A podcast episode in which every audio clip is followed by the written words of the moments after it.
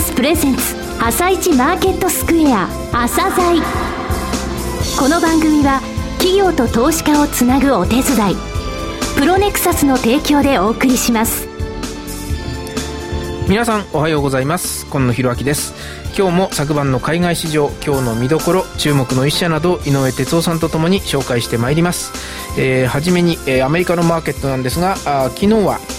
えー、ご存知のように強い熱帯性低気圧サンディの影響で、えー、株の取引はお休みでした。えー、そこで、えー、このため、えー、ニューヨークダウなどの数字はありません。えー、為替だけ確認しておきますと、為替相場20銭円高ドル安の79円50銭、55銭から65銭という水準でした。えー、それではお話を伺ってまいります。MCP アセットマネジメント証券投資顧問部チーフストラテジストの井上哲夫さんです。井上さん、おはようございます、はい、よろしくお願いいたします。はい、井上です。おはようございます。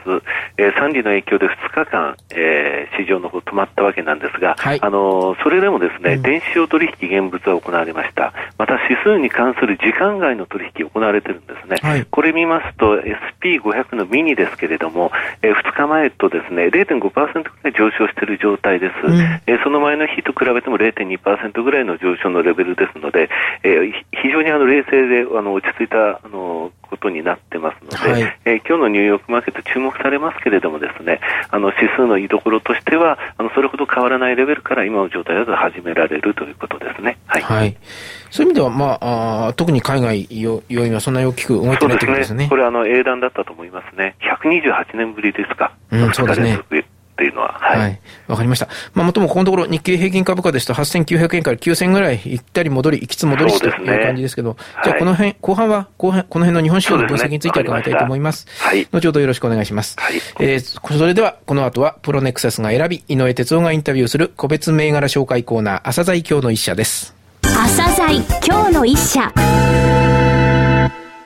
本日は証券コード2483ジャスダックスタンダードに上場されている翻訳センターさんにお越しいただきました。お話をお聞かせいただきますのは代表取締役社長でいらっしゃいます東郁夫様です。本日はよろしくお願いいたします。東郁夫と申します。よろしくお願いいたします。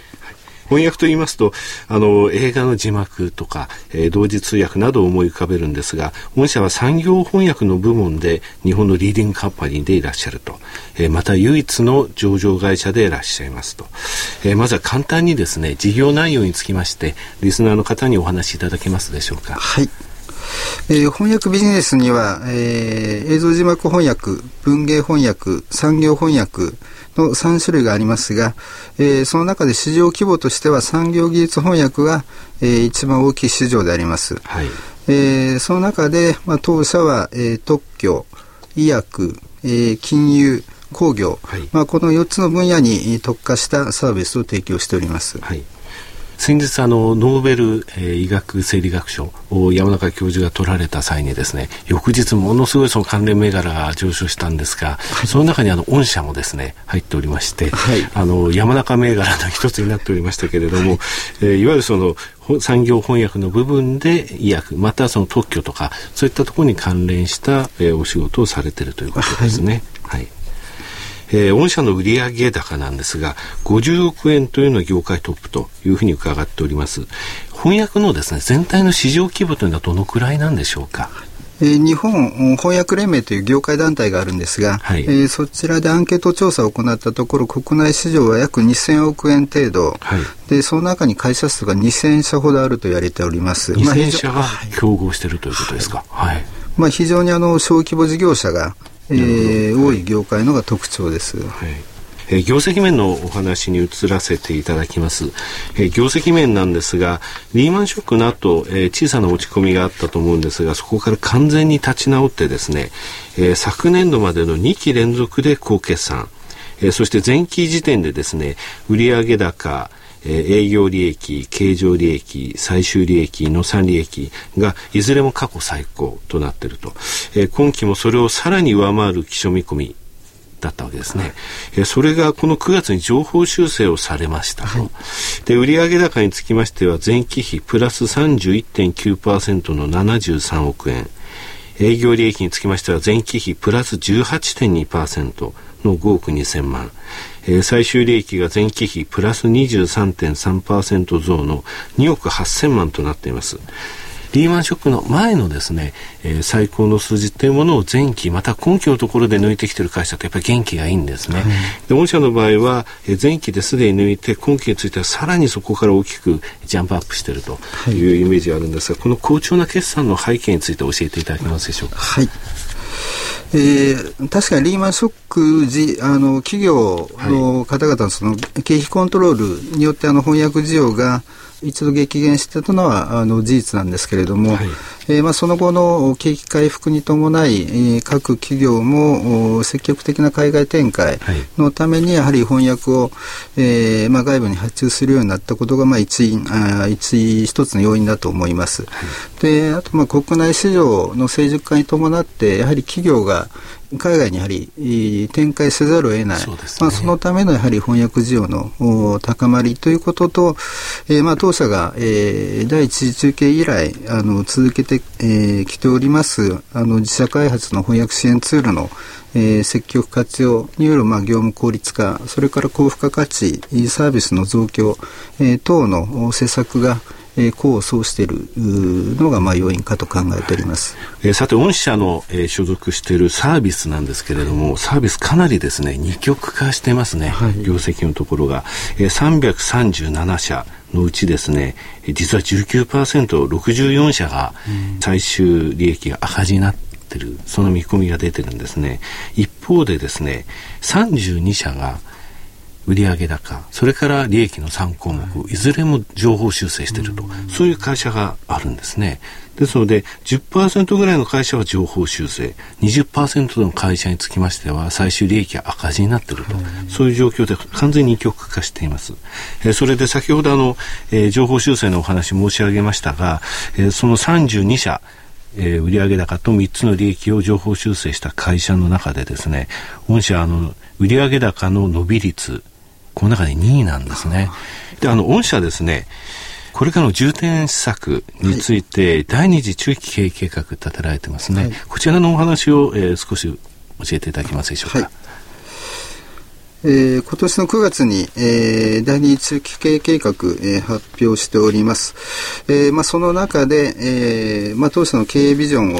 す、え、べ、ての企業を世界につなぐ言葉のコンシェルジュコンシェルジュ、はい、と掲げております。はい、えー、これは、えー、企業の、えー、言葉に関する課題に対して、まあ、従来のその翻訳といったものにとどまることなく、えーまあ、翻訳プラスアルファ、また、えー、今回、えー、子会社化いたしました、えー、ISS のその通訳を含めて、えー、言葉に関するあらゆるニーズに対応できるような体制が作られたと考えております。えー、中期経営計画の最終年度であります2015年、えー、3月期に、はい、連結の売上高で100億円、はい、えー、営業利益で7億円を目標としております。えー、今年のですね3月期が55億円でしたので2015年の段階でそのそれを一気に100億まで持っていくとい。うことですね。はい、はい最後にですね、はい、えー、リスナーであります個人投資家の方に向けて一言メッセージをいただけますでしょうか？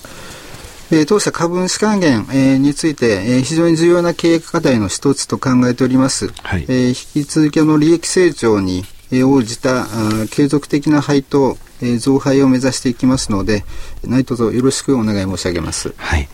あの、本日ですね、リスナー向けに、えー、図書カード、えー、5名様、えー、1枚 1000, 1000円分のですね、えー、リスナープレゼントをいただきました。どうもありがとうございました。あの番組のホームページの方からリスナーの方どうぞあのご応募ください。またあの最後なんですが JTF 翻訳祭というのが、えー、11月28日に開かれるそうなんですが、はい、日本の、えー、翻訳業界の業界団体であります日本翻訳連盟が主催いたします、まあ、年に1回の、えー、お祭りなんですけれども、はい、今年は11月28日の水曜日、アルカディア市ヶ谷ですね、はい、昔の私学会館ですね、そうでございます。こちらで行われます、あのホームページの方に、えー、リンク貼りときますので、あのえー、リスナーの方、ぜひ、えー、ご覧いただければと思います。よろしくお願いします。なお、翻訳センターのロングインタビューは番組ホームページでお聞きいただけます。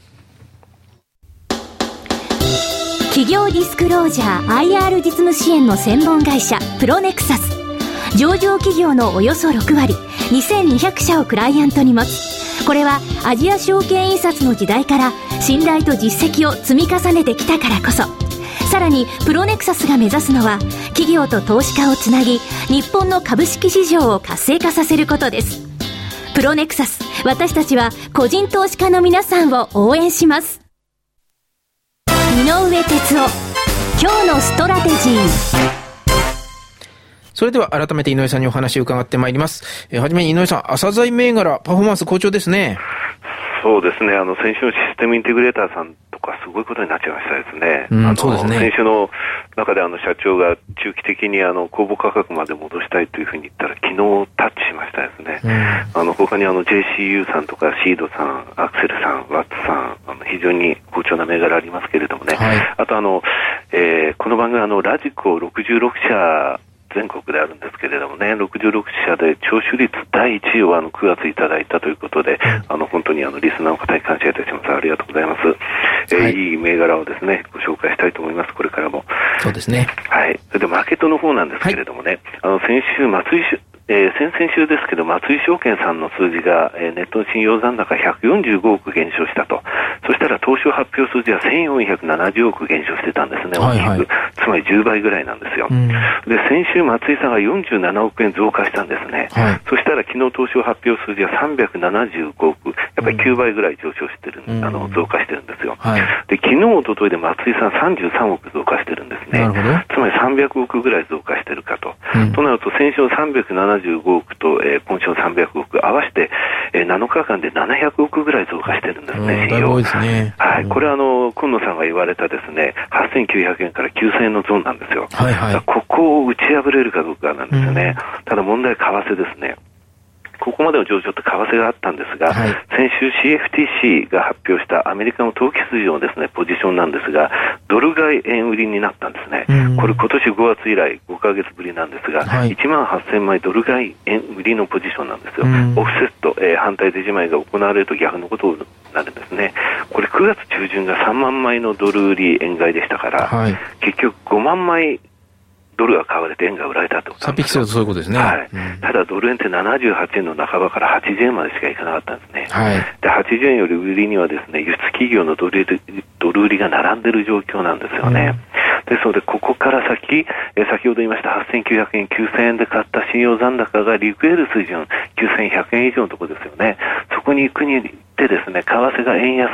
えそういう条件がついて、その後上昇波動なんでね、えなかなかこの時間帯が長くなってしまうと嫌だなという印象ですかね。はい。最後に格付け申し上げます。はいはい、え格上げ銘柄、一銘柄、ゴールドマンサックスが6756日立国債を中立から強い買い、え格下げ4銘柄だけ申し上げます。はい、2579コカ・コーラウエスト、2502朝日、え4661 OLC、3099三越伊勢丹、大和 JP モルガン、モルガン、クレディ・スイスがそれぞれ引き下げてます。はい、わかりました。井上さん、今日もどうもありがとうございました。ありがとうございました。また来週もよろしくお願いいたします。